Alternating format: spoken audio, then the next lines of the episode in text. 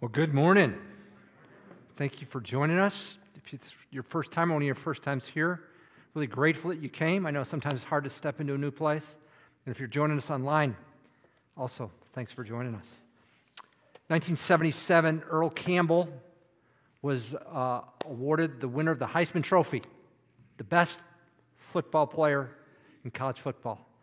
And he got up and he said, I want to give thanks to my mom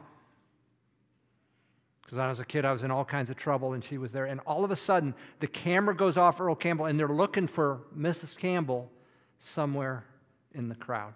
All of a sudden, the focus is off him onto her. Well, I want to suggest to you that when a life lived full in the grace and mercy and understanding of God it is lived a lot like that. I want to get the focus off me onto someone you're not seeing, Jesus.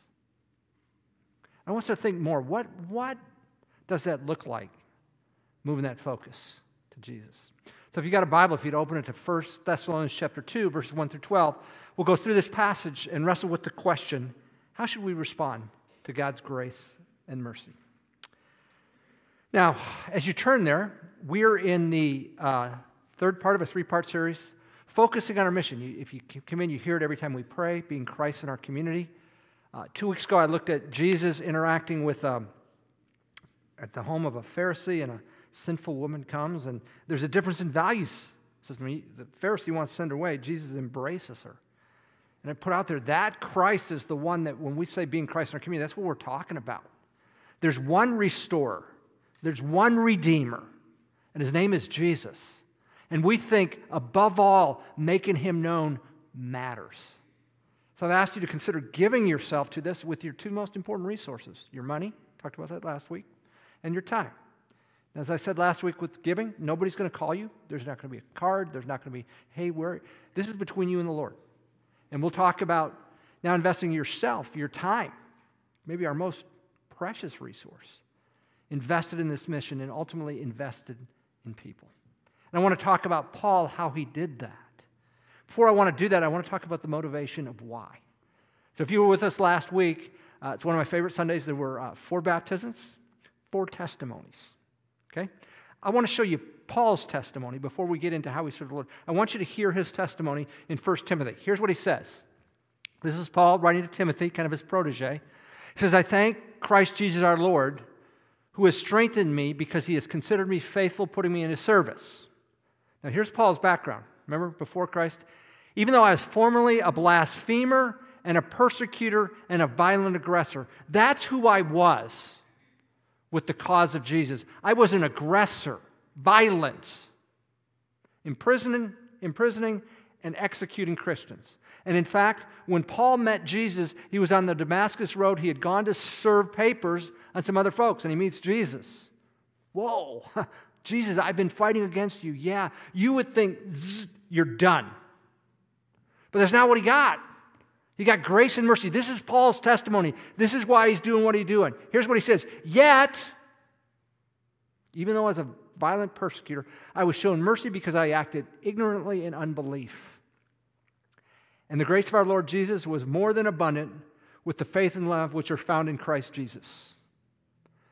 It's a trustworthy statement, deserving full acceptance, that Christ Jesus came into the world to save sinners, among whom I am foremost of all. Paul knows, man, I'm a, I'm a sinner, as bad as they get.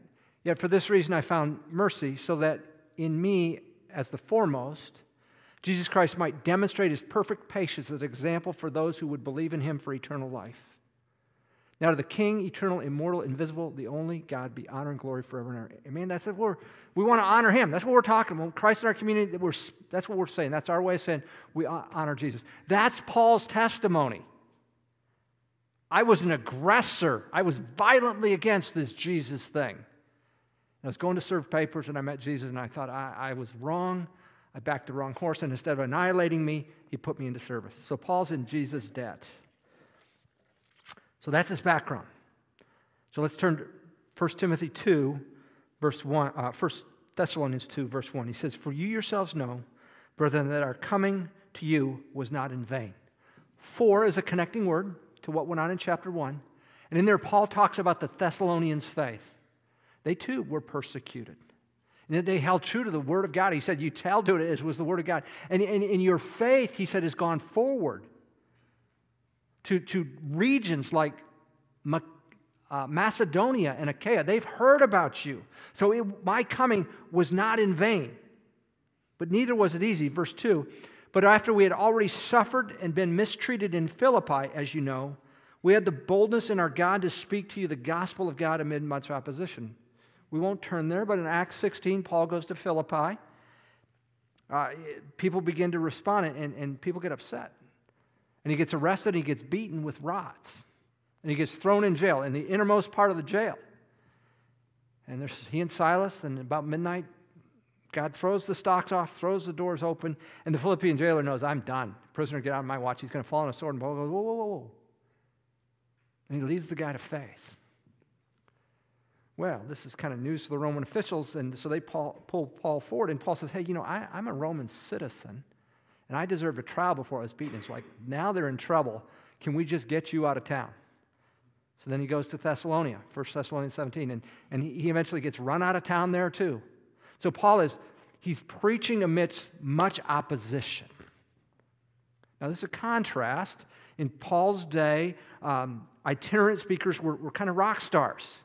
They were kind of entertainment. If you were good, you'd get a lot of money, get a lot of fame, and you'd hear this guy's coming to town. Paul says, I'm, I'm not looking for that. I'm not looking to get, I'm looking to give life. Why is that? Verses 3 and 4. It says, For our exhortation does not come from error or impurity or by the way of deceit. Why? But just as we have been approved by God to be entrusted with the gospel, so we speak, not as pleasing men, but God who examines our hearts. Paul says, I'm not ultimately speaking to please you, to tickle your ears, to make you feel good. Uh, why? Because I don't need your approval. I've been approved by God. So I'm going to speak truth to you. Well, that's in contrast to the speakers of that day. They told people what they wanted to hear. Why? Because they needed their affirmation. Ultimately, they needed their money. Paul said, I, am not I, my, my approval, my, my, my life comes from Jesus. So, so you know, I'm going to ask you to consider serving at the end of this message, okay? Um, but I don't want you to do it unless God's approved you. Like last week we talked about giving, don't do it unless God's, and there's not going to be a call, there's not going to be a fall. Same deal. Paul said, I've been approved, I've been called by God. I'm asking, would God be calling you to serve in one way or another? Paul's doing what he did, much opposition because he's been approved by God. Uh, there's a further declaration of his integrity, verses 5 and 6 uh, says, For we never came with flattering speech, as you know, nor with a pretext for greed. There's a lot of connection there between flattery. I tell you what you want to hear, so you'll write me a bigger check. Paul said, I didn't do that. God is witness. Nor did we seek glory from men. That's speakers wanted money and they wanted affirmation either from you or from others, even though as apostles of Christ, we might have asserted our authority. And he's speaking authority to, to call for money. You go back in the Old Testament, God set up the, the Levites to be priests. Well, how did they live? They lived off the offerings of his people. God provided from his people for, for his servants. Paul said, there's, there's precedent for that, but I'm not going to do that. I'm not going to assert that authority because, as we will see, he doesn't want to cast any doubt on the gospel. He doesn't want any question about motives. So Paul says, I'm not like those other guys. Well, then how are you, Paul? Well, we see verse 7 and 8. It says, But we prove to be gentle among you, as a nursing mother tenderly cares for her own children. Many of you in here are mothers. You know what this is like. What will you do for your kid? So our, our, younger son, our older son was just a, I don't know, he's a month old, six weeks old. We were down in, he was born down there in Chile. I, I stayed home and Hope took him out, Chris out in a stroller. And she came back and said, Andy, you know, a bigger dog came towards us. Well, normally you, you step back, right? Bigger dog, you step back. But she had her kid in a stroller, so she stepped forward. And, and the owner was there. It wasn't a bad situation, but instinct took over you're going to have to go through me to get to my kid. That, that's, that's how Paul feels. He, he's, cares for them. He's concerned for them. He'd give his life for them. Uh, more over, verse 8 says, having so fond an affection for you, we were well pleased to impart to you not only the gospel of God, but also our own lives. Why? Because you'd become very dear to us. Paul said, I just didn't give you information, I didn't give you biblical truth, I gave you my life. Here's the deal though when, when I give you my life and I give you inside scoop and I tell you about weakness, I, I give up control, don't I? You, you got info on me. And, and most of the itinerant speakers, well, they didn't do that. They just kept them, their, their audience at a distance so they could be put up on a pedestal. Paul said, No, I'm, I'm weak and vulnerable. I worked in a campus ministry for 15 years, Campus Crusade, and I, I remember hearing a speaker say this. He said, Relationships are the plasma of discipleship. Discipleship is the process by which we grow. Relationship is the way we communicate that. I, I'll receive your truth as I get to know you. Maybe I had a seminary colleague, he was from the country of Chad. He had come to faith through the missionary movement. He was there studying, and he said this How can I know your God until I know you? That's Paul. I'm just not going to dump the goods and give you some information. I'm going to give you my life. Well, there's a certain vulnerability about that, isn't there? Well, Paul said that the gospel goes forward in that. Paul had a maternal instinct for these people, but we're going to find out in the next verses he also had a paternal instinct. Before that, though, verse 9 says, For you recall, brethren, our labor and hardship, how working day and night so as not to be a burden to any of you, we proclaim to you the gospel of God. So I took a second job. I worked a second job so I wouldn't have to ask you for money. Why? Because I didn't want to cast any doubt, any question about motives, because the motive is wanting you to come to know Jesus. Verse 10 You are witnesses, so is God, how devoutly and uprightly and blamelessly. Isn't that a little bit of overkill?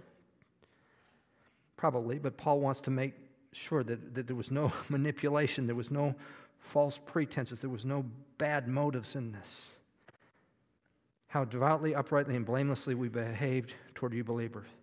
Just as you know how we were exhorting, encouraging, imploring each of you as a father would his own children, so that you'd walk in a manner worthy of God who calls you into his own kingdom and glory.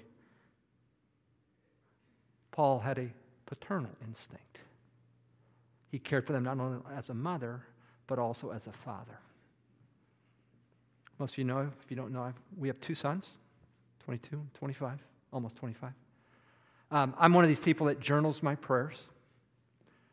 Um, if you were to look at my journal, you would see my two sons' name almost every day.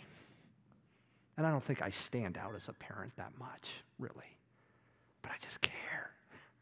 And I realize some of you may come from parents that were not there, but most parents, they do, they care. We have a small group we meet with, and one is multiplied out, and it's parents of adult children. What do we talk about? We talk about our kids, and we pray for our kids. That's Paul. These guys weren't an object, these were kids, people he loved. I remember we were, again, down in Chile. Our oldest son was six months old. And okay, those of you who raise kids, what do you want your kids to do? What, do what are you aiming for early on? What are you hoping they'll do as far as sleep? What do you want? You want to sleep through the night, don't you? Since we're six weeks in or so, and we, we wake up and it's like, it's 5.45, and it's like, oh my, God, what happened? So we throw the bed cover and, and we run, run, run, run to the, the crib, and, and what's our son doing? He's sleeping away.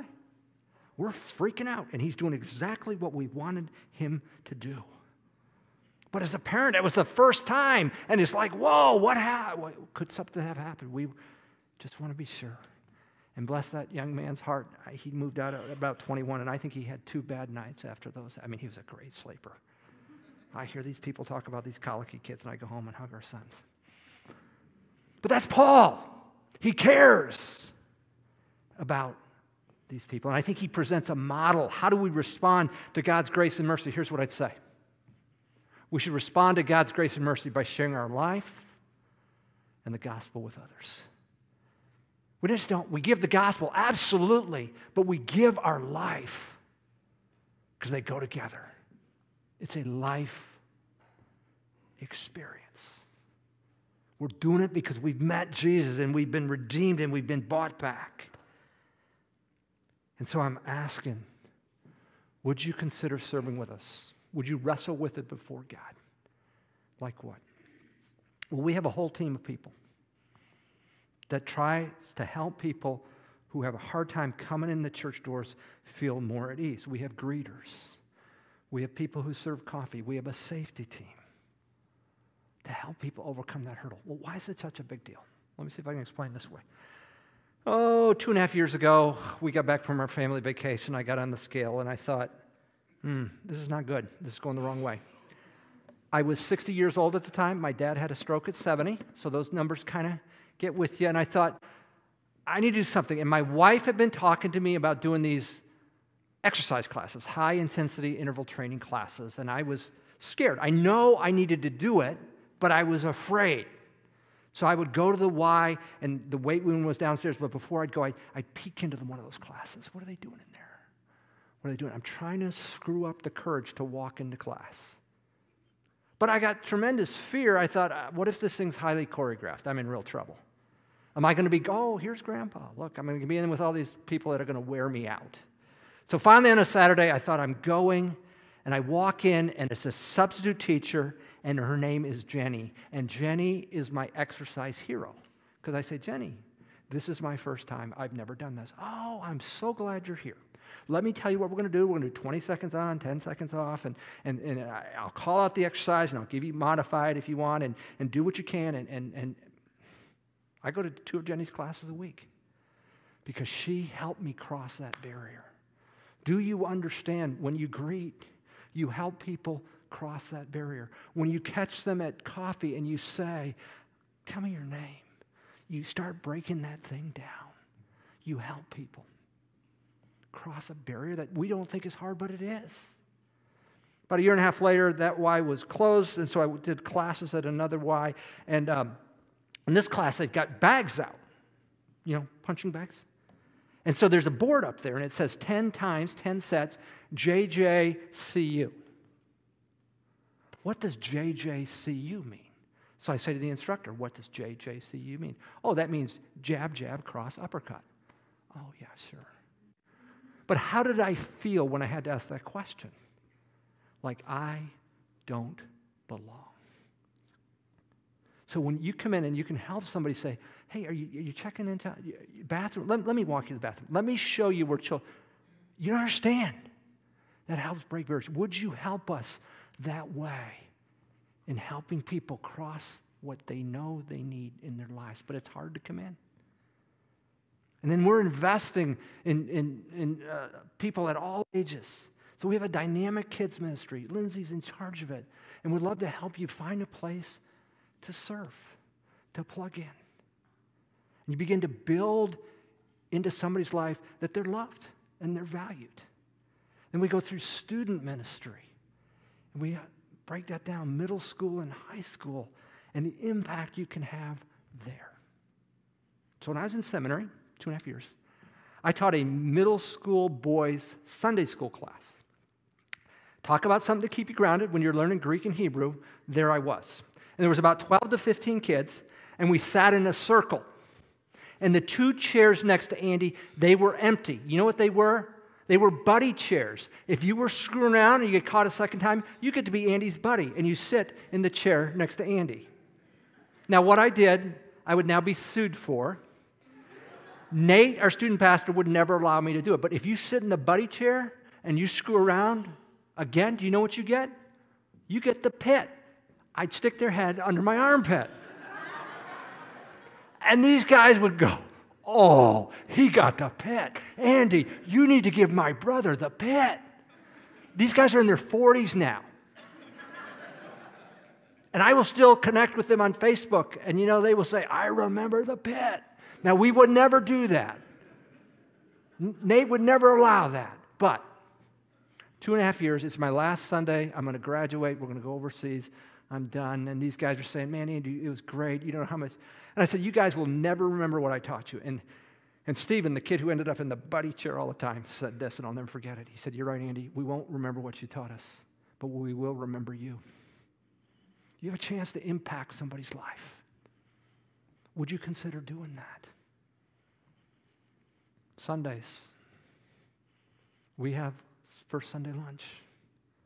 Um, Mandy looking for people to help out. We have a safety team that operates behind the scenes just to make sure things go well. There's a myriad of places you could serve. Would you consider investing?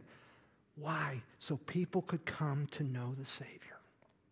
That we could move this idea that Christ in our community, starting here and moving out the, these walls, will happen. I think if you consider that, you never know how God might use that. So I was in my junior year of college in chemical engineering. I've got my chemical engineering friends in sight here. I was not doing well. For the first time, I was over my head. I was swamped. Physical chemistry, you remember that, Josh? Fluid mechanics. And we brought in a speaker, Campus Crusade did, and we're looking for students to help serve Tuesday, Wednesday, Thursday night. The next week, I would have five tests. And I thought, I don't know if I can afford that time. But I prayed about it and I signed up for Wednesday and Thursday. And here's what I did people would fill out a card, they'd fill out an envelope, and I was the guy, this is before self adhesive stamps and envelopes. There was a sponge with some water. We'd put the letter in, and I'd wet the envelope and seal it, and then I'd wet the stamp and put it on, and that's what I did for two hours. And I was outstanding at the envelopes, I want to tell you. But you know what? I made friends serving. I sat there, there'd be a of them come, we'd do our thing, and then we'd wait a little bit and we'd talk, well, what do you major in? What do you study? What do you. I spent 15 years working with Campus Crusade as a staff member. I, I think part of it started right there. I started connecting with people I really loved. There are people that serve together on, in this church that love each other. Serve, please, because God has called you, but I want to say I think God wants to use that to build connection, to build relationship. Would you go before the Lord and wrestle with it? And these are the QR codes. You'll see them on your seat. If you don't have a phone, you can go to our website, www.northpointlincoln.org, and hit the Serve tab, Give tab, whatever. And you can find out places to serve or how to give. We ask you to consider this, that you might be a part. Get with us and in pushing this idea, moving the name and reputation for, of Jesus forward for his honor and for his glory. Jesus was one that gave himself to people. When he went into Jerusalem, he wept over the city, knowing that they would reject him and would face annihilation 30, 40 years later. Yet he went in and died, knowing he'd be crucified to purchase your salvation and mine. Would we follow Jesus in giving ourselves to people? In that way. When I was a kid, our parents used to take us, as one of three boys, to, to high school productions of plays. We'd see Sound of Music, Oklahoma, Music Man, it doesn't matter. But here's, here's what I remember about all those plays. At the end, we're finished, then there'd be a curtain call, and all the people would come out, and, and the people with the lesser roles would come out first, and they'd take a bow, and then they'd step back, and then finally you'd get to the, two, the one or two people that were the lead, and they'd take a bow, and I mean, the audience is going, and then they'd all step back, and they'd form a line, and they'd point somewhere out there or out there. And they're pointing to someone we haven't seen on stage the whole night. Who are they pointing to? The director. Well, who's the director? We haven't seen the director. Oh, with the direct, without the director, this Hummer wouldn't have happened. They're all in their debt to the director. Do you understand that's a picture of us as a body? We're stepping back, pointing to someone who's not seen, trying to say, because of this one, this Jesus, we are who we are individually and corporately. That's the one we want to move forward. That's our response to the grace and mercy of God that we might share our lives and the gospel with others. Would you pray with me? Our Father in heaven, we're grateful for this Jesus who gave his life that we might live. Lord, and the Apostle Paul reminds us that no one is beyond your grace. A violent oppressor, a violent aggressor of you was redeemed and made fit for service. Lord, if you can use Paul, what can you do in our lives? Lord, we take hold and consider how you would want us to be involved in making Christ known in our community. Pray this in Jesus' name. Amen.